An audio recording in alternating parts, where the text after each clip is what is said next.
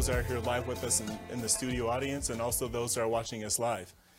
Today's show topic is titled Restoring Kenya. Now, today we get to actually take an emotional journey to Kenya. That's what I love about today's show is that we get to be here and also talk about things that are happening outside the country. You know, thing about Kenya is, and what we don't understand is what's going on, what's going on around the world. In the United States, we have a lot going on, as everybody knows. But what's going on outside the world? What are other countries going through that we're unaware of? In today's program, we have a rare opportunity to have uh, Carol Carper, which is the owner and operator of a wonderful nonprofit organization called Sasa Harambee. So will you guys please help me in giving her a warm, great welcome to Carol Carper. How you doing, Carol? I'm great, thank you. Thank you so much. Thank you so much for being here. And this is a wonderful picture of Carol here in Kenya. So just take it in for a minute. This is uh, Carol having fun in Kenya. But before we get into this, today's topic, which is very important, and again, thank you so much for taking us on this emotional journey. Give us a little bit of background on your organization and why this is so important to you. Our organization is called Sasa Harambee, and that means we do it together. Hmm. And I was invited to go to a community in Western Kenya by a man named George Oyeho in 2007. Okay. And I've been going ever since then. So I've been going for more than a decade to visit this community. I was interested in going to this community because I thought I could make a difference there. I was retired. I wanted a new passion. And I thought that this community was ready to move itself forward. So we got a grant from Rotary International in 2009 to start an organic farming program. Okay. And we still are teaching a thousand farmers how to farm to this day. That's wonderful. And thank you so much for your efforts. Now, you know, when you think about Kenya and you think about some of the challenges that they face, and that's what we're going to discuss right now is what challenges do they face in Kenya? Because again, we're very far removed from uh, Kenya and other other countries and some of their struggles. So give us a good and good detail as to what type of struggles that you see since you've been down there in Kenya. And George is part of Kenya, right? George is a Kenyan, and this okay. is the community that he was born in. Gotcha.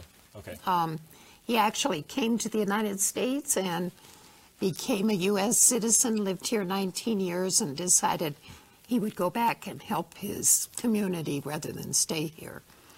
So I think he would agree with me that some of the challenges of Kenya today, and it's very important to remember, Maurice, that Kenya wasn't always the way it is now. Sure. There was a time when people fed themselves and that it was a very peaceful place and their needs were met. Very different than how we think people should live, but they, they were happy. Sure. And they had enough food. Their knowledge when I arrived was very limited in terms of farming, agriculture. They had been doing the same thing generation after generation.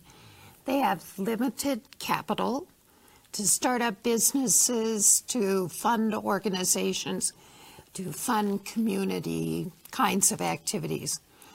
They've there's a very poor infrastructure. When I went there, there was only one road wow. that served 6,000 people. Wow. And they also uh, had not had many experiences governing themselves. It was always somebody from the outside the colonial powers, the government, the schools, the churches always told them what to do. Sure. And so they had become very dependent, and there wasn't a lot of experience governing themselves. So uh, they might form organizations. Churches are a good example. Okay. They'd, they'd uh, join a church and then they get to fighting among themselves. And instead of being able to resolve the differences, they'd form another church. Gotcha. And I just bring that up because you saw that I was riding with Damar. And one day on Sunday, we counted on a 20 minute motorcycle how many churches were in session. Mm. And I was only on the motorcycle for 20 minutes, and 40 churches Ooh. were all holding services, singing beautifully, trying to attract people. And many of them were very small, and it was because someone had gotten upset with someone in church, so they went down the road and started a new one. So basically, one of the biggest challenges there is a sense of dependency Sure. that you will meet my needs, and I um, don't look much further than going to ask the school or the donor or the church to meet my needs or the government. Gotcha. And you know, Carol, it's, it's uh, amazing because I'm sure everybody has watched TV and you've seen those pictures of Africa and some of the children and some of the some of the problems, and we have a very skewed understanding as to what's going on just based off those commercials. Those commercials don't do justice to what's going on in Kenya specifically. You know that that talks about one specific problem. But in Kenya and some other areas, it may not be that particular type of bad. There is there is two different ways of looking at it, and so that's what uh, that's what I love about her describing what these challenges are, because it's not talking about what what you see on those commercials. We're talking about something else that's totally different. So thank you for bringing that up. And for those sitting here in the studio audience, and also those that are watching the show, I want you guys to take a take a look at this photo here. When you take a look at this photo, there's probably something that you see. You probably say, "Hey, everything looks all right." You know, you see a lot of green, and you know, our first time that Carol had showed me this picture, I was like, "There's nothing wrong over here." I, I don't know. and it was one of one of my quizzes that she gave me, and I failed miserably. When now she showed me a particular area with this land, and that's why I want you guys at home to actually pay attention to, and here in the studio audience, and help Carol take us down what we really should be looking at and what we should understand about this photo. Well, this is actually a good photo because you can see in the background two houses. Those are houses made of mud and daub. That means they went down to the river, they got up a batch of mud and added more water to it. Those houses don't cost any money to build, and that's why you will see so many of them. Now, they have one room, they have a dirt floor. The roof probably leaks because it's thatched. And I just want to do a little bit of a word picture of what that's like. I just said they had a mud floor. Right. When they go to sleep at night, they sleep on the floor. They don't have blankets, they don't have sheets, they don't have a mattress. Right. And these families that are farming this farm, probably they're putting children down night after night on empty bellies, singing them to sleep probably in a loving, caring manner. But mother knows she really doesn't have much food or very limited food for the children. This is a good example before farmers enter our program. This is a very the way their land looks very often. That red soil tells us that this farmer has been doing the same thing over and over again, planting maize, never putting anything back into the ground to enrich it. And so it's depleted of all the nutrition that's in the soil. The other thing this farmer did is he or she just threw the seeds out anyway. These seeds have not been planted in rows. So that cuts down the amount of food that you can get out of that particular plot of land. Probably this, if, if there were enough rains, this maize would have grown some maize cobs on it, but they would have been eaten green. And by the end of the, the farming cycle, there would be nothing that could be put aside and eaten at a later date. And that, of course, just increases the poverty cycle because if you have a little bit of money from something that you've done, you have to now spend it buying food because you really don't have any food. That's right. That's right. And so, talk to us about the drought, because um, the rain cycle over there is much different than over over here. Oh, yeah. And when it rains, it really rains. I'll say it rained today, and they'll say, well, it was a drizzle, Carol. and then when they tell me, well, we had a good rain, it means that the water is just really poured and flowed. And traditionally, they have two rainy seasons a long season and a short season Okay. where they can plant crops and harvest crops. But in this last year, both of the growing cycles were drought cycles. Wow. So in this community that we serve, the, the individuals who didn't know how to farm like this farmer got no food whatsoever for the last year off their farm. Gotcha. If you've been taught the skills of farming that are organic, the first drought cycle, there was enough moisture in the ground that they still got yield and a crop. Gotcha. But they couldn't make it through another, there just, enough rain hadn't come to do another cycle. So you guys can really see by Carol's description here is how how we can look at this land from our perception and be totally off base. There's more to the story just in this photo right here. That's how impactful understanding about what another another area is going through. And that's why it's so important for us to shed some light on Kenya and shed some light just on this land. This on this picture, she was able to articulate all the challenges that's going on. So if you're watching this at home, think about it. Think about that drought. Think about if we think about if your bank account and how how that messes messes with your mind. If your if your bank account's a little short. Now think about if your food is short. Okay? And think about if you had those living conditions. What what kind of state of mind would you have to go through? Think about the type of perseverance that these Kenyans are able to go through and endure on a regular basis and still push through. So it really says a lot about Kenya and, and, the, and, their, and their heart and soul over there. Um, now, this, this, is, this really got me when I, when I was meeting with uh, Carol over here, and she was talking to me about dependency.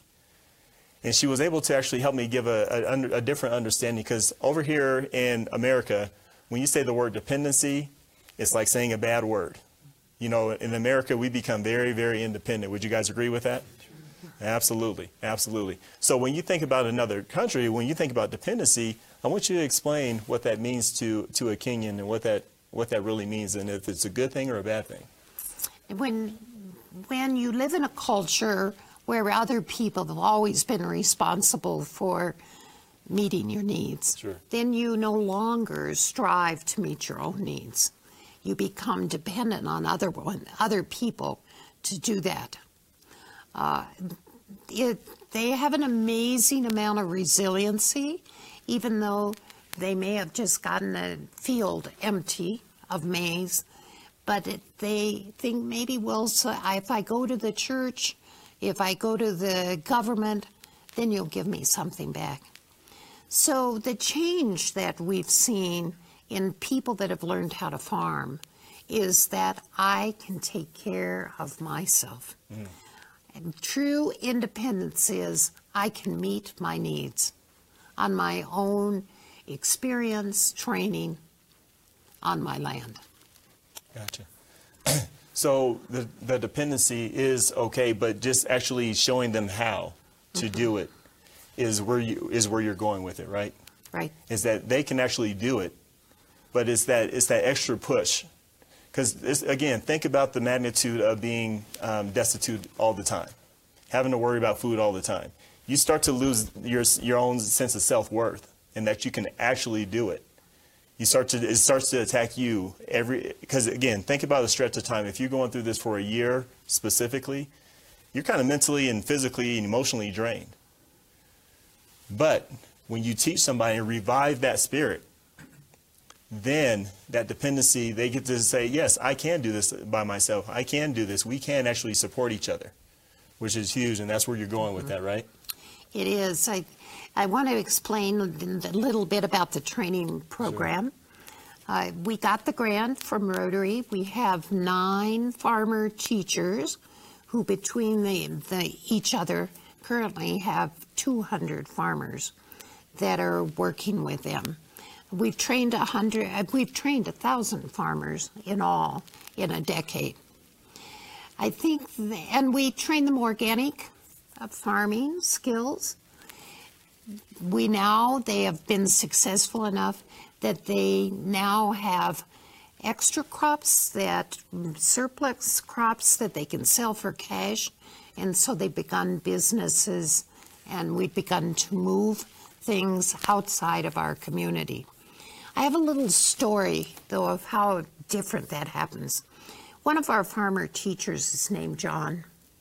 And I was walking along in the fields with him, and he said, Carol, you know, before Sasa Harambee came here, I was in the dark. Mm. I have 10 children. I knew I was not feeding them, and I had no idea how to do that. And then he turned to me and he said, Now I know how to feed them. Mm. So that's really our goal is for every farmer would be able to look me in the eye and smile at me and say, I'm feeding my children now. I'm sending my children to school. Yes. I'm paying my medical fees. I'm just built a new house. That's, That's awesome. how we want every person in that community to be in the end. Absolutely. so now, speaking of that, what does restoring the land mean? Because we, obviously the title of the show is Restore Kenya. So the emphasis is on restore. How, what does that look like? What can we do over here? Well, of course, the, the biggest push is to get people trained and have skills so that they believe in themselves. And so that the community comes to believe in themselves to control their destiny. But it also means that the land, with the right kinds of information about farming and a little bit of rain, we're not in control of everything, right, that's right. becomes lush and green, full and amazing crops are begin to actually come up. Sure. And actually, let's take a let's take a glance at that and what that looks like. You guys see the difference here? That's amazing, isn't it? This, so give us a little, take us. This actual field is only three weeks old. And um, this is Enos. He is one of our farmer teachers. He began with us in 2008, so he has been farming with us for a long time. The person in the back is his wife weeding, the right activity for wives. but um, this is beans and corn. Um, Enos and uh, his wife Jessica feed themselves, but they also feed six children who live in Nairobi. That's a big deal. That's a big deal. And that's that's that word restoration. Three weeks. That is an impeccable amount of time. That is quick. And just with training and doing it the right way, three weeks with the drought. I mean, think about that. That's impact. And that's how resourceful again, the human, the, the human spirit is. That's why it's important for us to understand what Sasa Harambee does.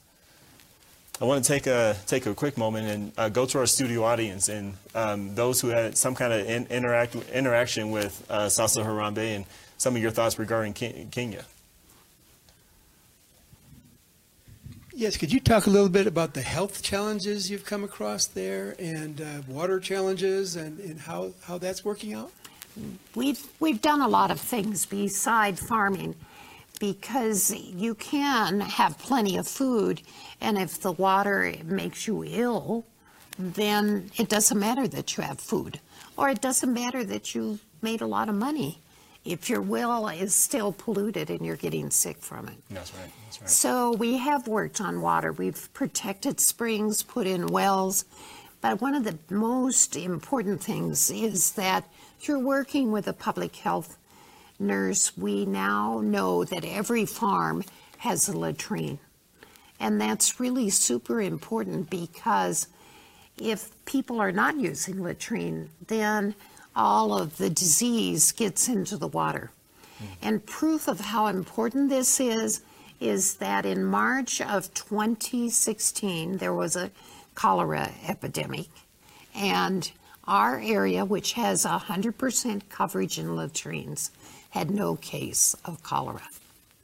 Wow, yes. that deserves a round of applause. What else do we have? So, Carol, um, what about in the 10 you've been there almost a, a, half of generation, if you will, and some of the, so you've seen a lot of change in these people. I'm just curious to see, especially in the children, uh, what improvements have you seen in their lives due to this this this I will call it agricultural miracle? yes. Absolutely, great so question. That, and actually, that's very a very good question. Um, you have to remember that we are a network, and so we worked a lot with different people the uh, once again the health department has come in and done some pretty significant things like teaching mothers how to enrich porridge so children are not malnourished. The rate of mortality in the last three years has gone from 50% of children under three to 20%. So there's been a huge change. The other change that I'm very aware of is I have a friend who operates on children with cleft palates. And he goes all over the nation. He does it, they're free operations. He does it with a group of doctors. And when he's going to be in my area, he calls me and says, Carol, I'm going to come to operations. Will you find some children? And the last few times that I have gone to all the clinics and said, we want children to do operation on their uh, cleft palate, or they call it split lip, the nurses told us, we don't have any of those children. And it's because the mothers are now eating kale so mm. much that they get folic acid in their diet. So we virtually do not see children with uh, cle- cleft palate. Sure. They're not there. Mm, mm, Amazing. So it really shows it shows what happens when you change the diet significantly. Our next goal is to see that there's enough iron in the diet because when pregnant mothers and mothers with newborns get malaria, if their their iron level is low in their body already, they plunge into anemia, and that's what they die from. Mm. Not the malaria, they die from the anemia. Gotcha. And so our goal is to raise the amount of iron that is consumed through crops, Absolutely. not through meat, but through crops, so that the residual hemoglobin count or the iron in their body is high. Yes.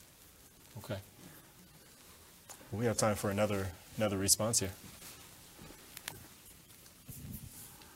As a Rotarian, I uh, have seen this project uh, mature to where it is now. And it's been like helping people to help themselves um, as a focus. But what are your future challenges now, Carol? Mm, great question. Um, we will continue to work on self-governance. It's one of our really big goals now is to have lots of opportunities, uh, forming groups where we offer training, we do a little bit of fostering, watching them grow so that the community really begins to define their own needs and seek their own resources. The other problem that we're now uh, trying to address is we actually have had the experience of raising so much of the maize that you saw here that it was literally flowing down the streets and we had no market for it. We had no way to gather it, we had no way to store it, and we had no way to transport it to the middle of Kenya where we knew there was a market. So one of our big challenges now is to move up to that level of agriculture as a business and then move products out of our community to the greater community. So it's it's doing that. The other thing that we're very concerned about is drought.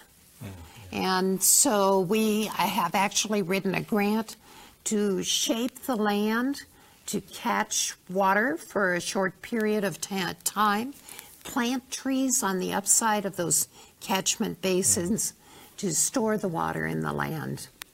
And we, we aren't going to do that as a total community.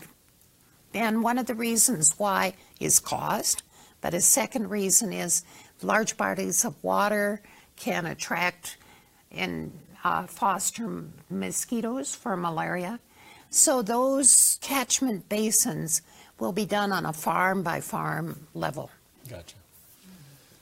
So, with all that, and we've had, would you guys agree that we have a deeper, uh, deeper outlook as far as Kenya is concerned? At home, would you guys agree? Say yes. now that we have this deeper understanding about Kenya, and now that our hearts are open, please, uh, I want to turn our attention to Carol just for like one minute here. What exactly does Sasa Harambee need in order to, because you're about to go out there in the next few months, right? Uh-huh. What, do you, what exactly do you need going in this next journey? I, I've actually mentioned several times that there's a need for capital. The, we don't believe in giving individual farmers money, but we do believe that you help them when they come together in groups and form a business, that they usually can't amass enough money to do a startup business. Sure.